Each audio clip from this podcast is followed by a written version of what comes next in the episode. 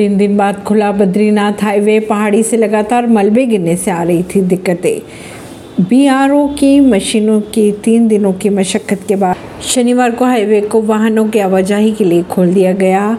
यहाँ अभी भी हाईवे किनारे बॉल्डर अटके हुए हैं, जिसे हटाने के लिए जिसे भी मशीनें लगाई गई है। हनुमान चट्टी से करीब दो किलोमीटर आगे चट्टानी भाग की कटिंग की जा रही है, जिससे यह मार्ग संक्रमण हो गया है।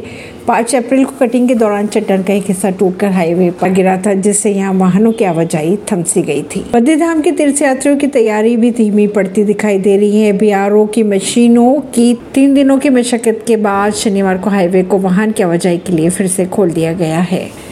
ऐसी खबरों को जानने के लिए जुड़े रहिए जनता सरिश्ता पॉडकास्ट से। परवीन दिल्ली से।